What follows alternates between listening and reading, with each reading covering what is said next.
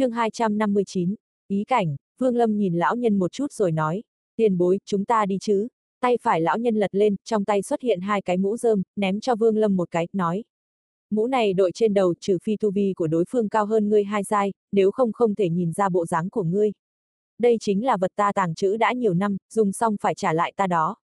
Vương Lâm tiếp lấy cái mũ rơm, thần thức đảo qua, đáy lòng lập tức chấn động. Cái mũ này nhìn có vẻ bình thường nhưng kỳ thật chính là ẩn chứa cả càn khôn. Thần thức hắn thoảng đảo qua đã phát hiện trong đó ẩn chứa vô số trận pháp tinh diệu mà hắn cũng chưa bao giờ gặp qua, so với thượng cổ cấm chế cũng không thua kém chút nào. Đó mới chỉ là những trận pháp ngoài rìa, còn trận pháp ở trung tâm thì trong khoảng thời gian ngắn, thần thức của hắn không thể thâm nhập được. Hắn quyết tâm cái mũ rơm này nhất định không trả lại cùng lắm thì làm nhiều thêm vài bức tượng gỗ điêu khắc cũng được. Thấy lão nhân đội mũ rơm vào, lập tức cả người bị một cỗ kim quang che lấy. Thần thức Vương Lâm đảo qua lập tức cảm thấy từng trận đau đớn. Kim quang kia giống như một cây châm nhọn hoắt, khiến cho thần thức của hắn không thể thâm nhập. Vương Lâm hít sâu một hơi, đem ý niệm đối với cái mũ rơm này thu lại, trịnh trọng không nói hai lời đem cái mũ rơm đội lên đầu. Lão nhân liếc mắt nhìn Vương Lâm một cái, sau đó tay phải kết một cái thủ ấn cổ quái, nhẹ nhàng điểm một cái hướng về khoảng không xa xa. Lập tức trong không trung xuất hiện một đạo hư ảnh thật lớn. Hư ảnh này vừa mới xuất hiện thiên địa linh lực bốn phía, nương theo một tia cuồng sát điên cuồng tiến vào. Chỉ trong chớp mắt hư ảnh kia nhanh chóng ngưng thật, hình thành một người khổng lồ mặc kim giáp tay cầm cự kiếm, bộ mặt dữ tợn giống như pho tượng của một ác thần, lộ ra một cỗ khí thế bạo ngược chừng mắt nhìn vào chỗ ngón tay lão nhân đang chỉ vào. Kim tử, phá cho ta. Lão nhân đắc ý hét lớn một tiếng. Người khổng lồ mặc kim giáp không nói một lời cự kiếm trong tay vung lên, lập tức một đạo kim mang chói mắt như thái dương chiếu xuống ẩm ẩm xẹt qua không trung. Thoáng cái, không trung xa xa xuất hiện một vết nứt như gợn sóng kịch liệt lan ra. Rất nhanh, vết nứt hình gợn sóng này ngày càng lớn, cuối cùng ầm một tiếng, hóa thành vô số mảnh lớn nhỏ, bắn ra bốn phía. Ngay sau đó, người khổng lồ hừ nhẹ một tiếng, thân hình chậm rãi biến mất. Vương Lâm mơ hồ nghe thấy lão nhân bất mãn lầm bầm mấy câu, hình như lão đang mắng người khổng lồ mà kim giáp này là hết ăn rồi lại nằm, ngay khi tản ra, một cỗ linh khí nhẹ nhẹ từ bên trong hư không kia khuếch tán ra, hình thành gợn sóng hình tròn hướng về bốn phía xung kích. Bên trong cỗ lực lượng này có uy lực mang tính hủy diệt. Vương Lâm biến sắc đang định né tránh thì tay phải lão nhân vung lên, lập tức một đạo quầng sáng xuất hiện trước người Vương Lâm, ngăn cản lại công kích của gợn sóng này. Lão nhân đứng nhìn, trực tiếp nghênh đón gợn sóng hình tròn khuếch tán, bộ dáng lộ ra vẻ hưởng thụ. Sau khi gợn sóng hình tròn khuếch tán ra chỗ hư không kia bỗng nhiên biến đổi, chỉ thấy lộ ra hàng loạt các tòa lâu các cung điện đứng san sát nhau, như trong tiên cảnh, lơ lửng ở phía trên mây trắng.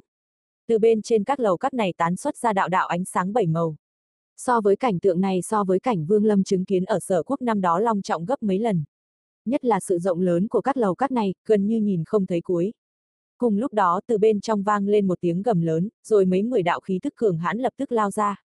Thần thức Vương Lâm đảo qua, trong số những đạo khí thức này, không ngờ có hơn 30 vị nguyên anh kỳ tu sĩ, còn lại 5 người khác đều là hóa thần kỳ. Hắn hít một hơi thật sâu, tứ cấp tu chân quốc quả nhiên không hổ với thân phận tứ cấp. Bất kể là trên quy mô hay trên thực lực tam cấp tu chân quốc đều không thể sánh bằng một tông phái của tứ cấp tu chân quốc. Thậm chí không chút khoa trương khi nói rằng chỉ cần một tông phái của tứ cấp tu chân quốc đều có thể quét ngang bất cứ một tam quốc tu chân giới nào.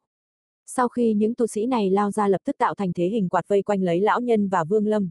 Tất cả đều lộ ra sắc mặt âm trầm, không có hảo ý, lại đều tản ra thần thức hướng đến hai người quét qua. Nhưng chỉ trong nháy mắt hơn phân nửa trong số đó lập tức lộ ra vẻ kinh hãi. Vương Lâm có thể rõ ràng nhận ra khi thần thức của những người này quét qua, từ trên mũ rơm bỗng nhiên lóe ra rất nhiều kim mang. Khi thần thức đụng đến kim mang này, liền giống như tuyết gặp lửa, nhanh chóng tan ra. Còn về phần lão nhân, một tay lão kết ấn, lập tức cùng với kim mang tản ra, còn hóa thành một hư ảnh của kim sĩ đại bàng. Hai cánh nó vung lên, lập tức toàn bộ thần thức vờn quanh thân thể lão ầm ầm bị đánh tan. Ngay sau đó liền có một số tu sĩ kêu rên vài tiếng, thân mình run lên, sắc mặt trở nên rất khó coi. Lúc này, trong số những người này, một trung niên văn sĩ mặc đạo bào màu lam bay ra. Sắc mặt người này thủy trung tái nhợt không chút huyết sắc, ánh mắt nhìn hết thảy phát sinh vẫn không có gì biến hóa, ngược lại có chút tương tự với Vương Lâm, đều là phân rõ trắng đen, trên mặt lộ ra vẻ bất phàm. Sau khi đi ra, hắn liền ôm quyền, trầm giọng nói. Hai vị vô duyên vô cớ phá đi đại trận của Bạch Vân Tông ta. Hôm nay nếu không làm rõ sự tình này thì hãy lưu lại đi. Lão nhân hừ một tiếng tay phải vung lên, không ngờ xuất ra một cái ghế trúc đặt giữa không trung, hắn nghiêng người ngồi lên, nhìn sang Vương Lâm, nói. Ta mặc kệ ta chỉ là tay sai thôi, là hắn bảo ta ra tay. Ngươi nói chuyện với hắn ấy.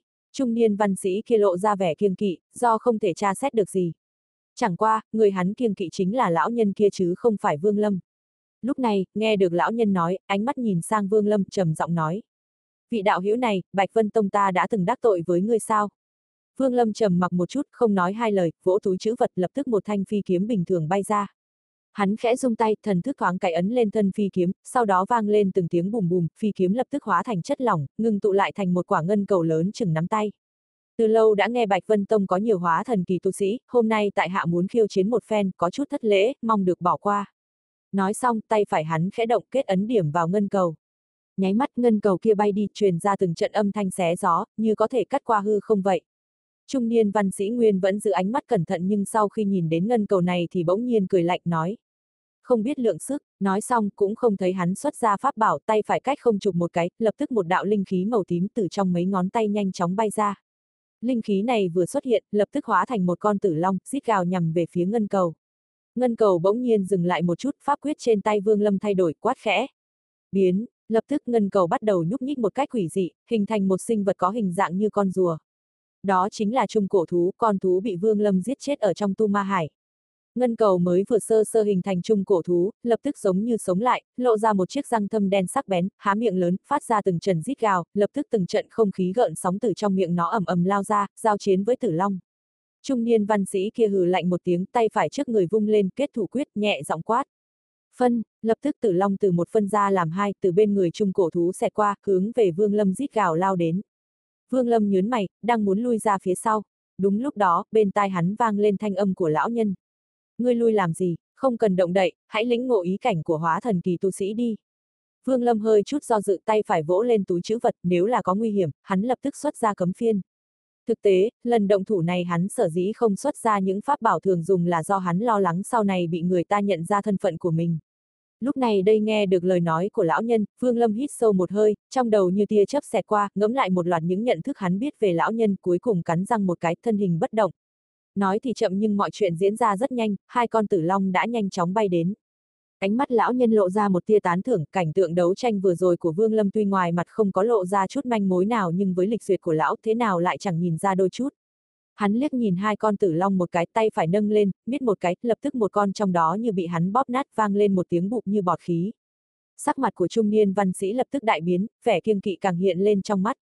Lúc này, con tử long còn lại mang theo từng trận gào rít và khí lãng, nhào vào người Vương Lâm. Thân mình Vương Lâm lập tức run lên, cảm giác được một cỗ lực lượng khổng lồ ập vào người, bỗng nhiên vọt vào trong cơ thể. Chỉ có điều lực đánh này thoạt nhìn hung mãnh nhưng thực tế dừng lại trong cơ thể lại như một cơn gió nhẹ, không có chút tính chất công kích nào, không mang đến cho hắn chút cảm giác nào không ổn cả.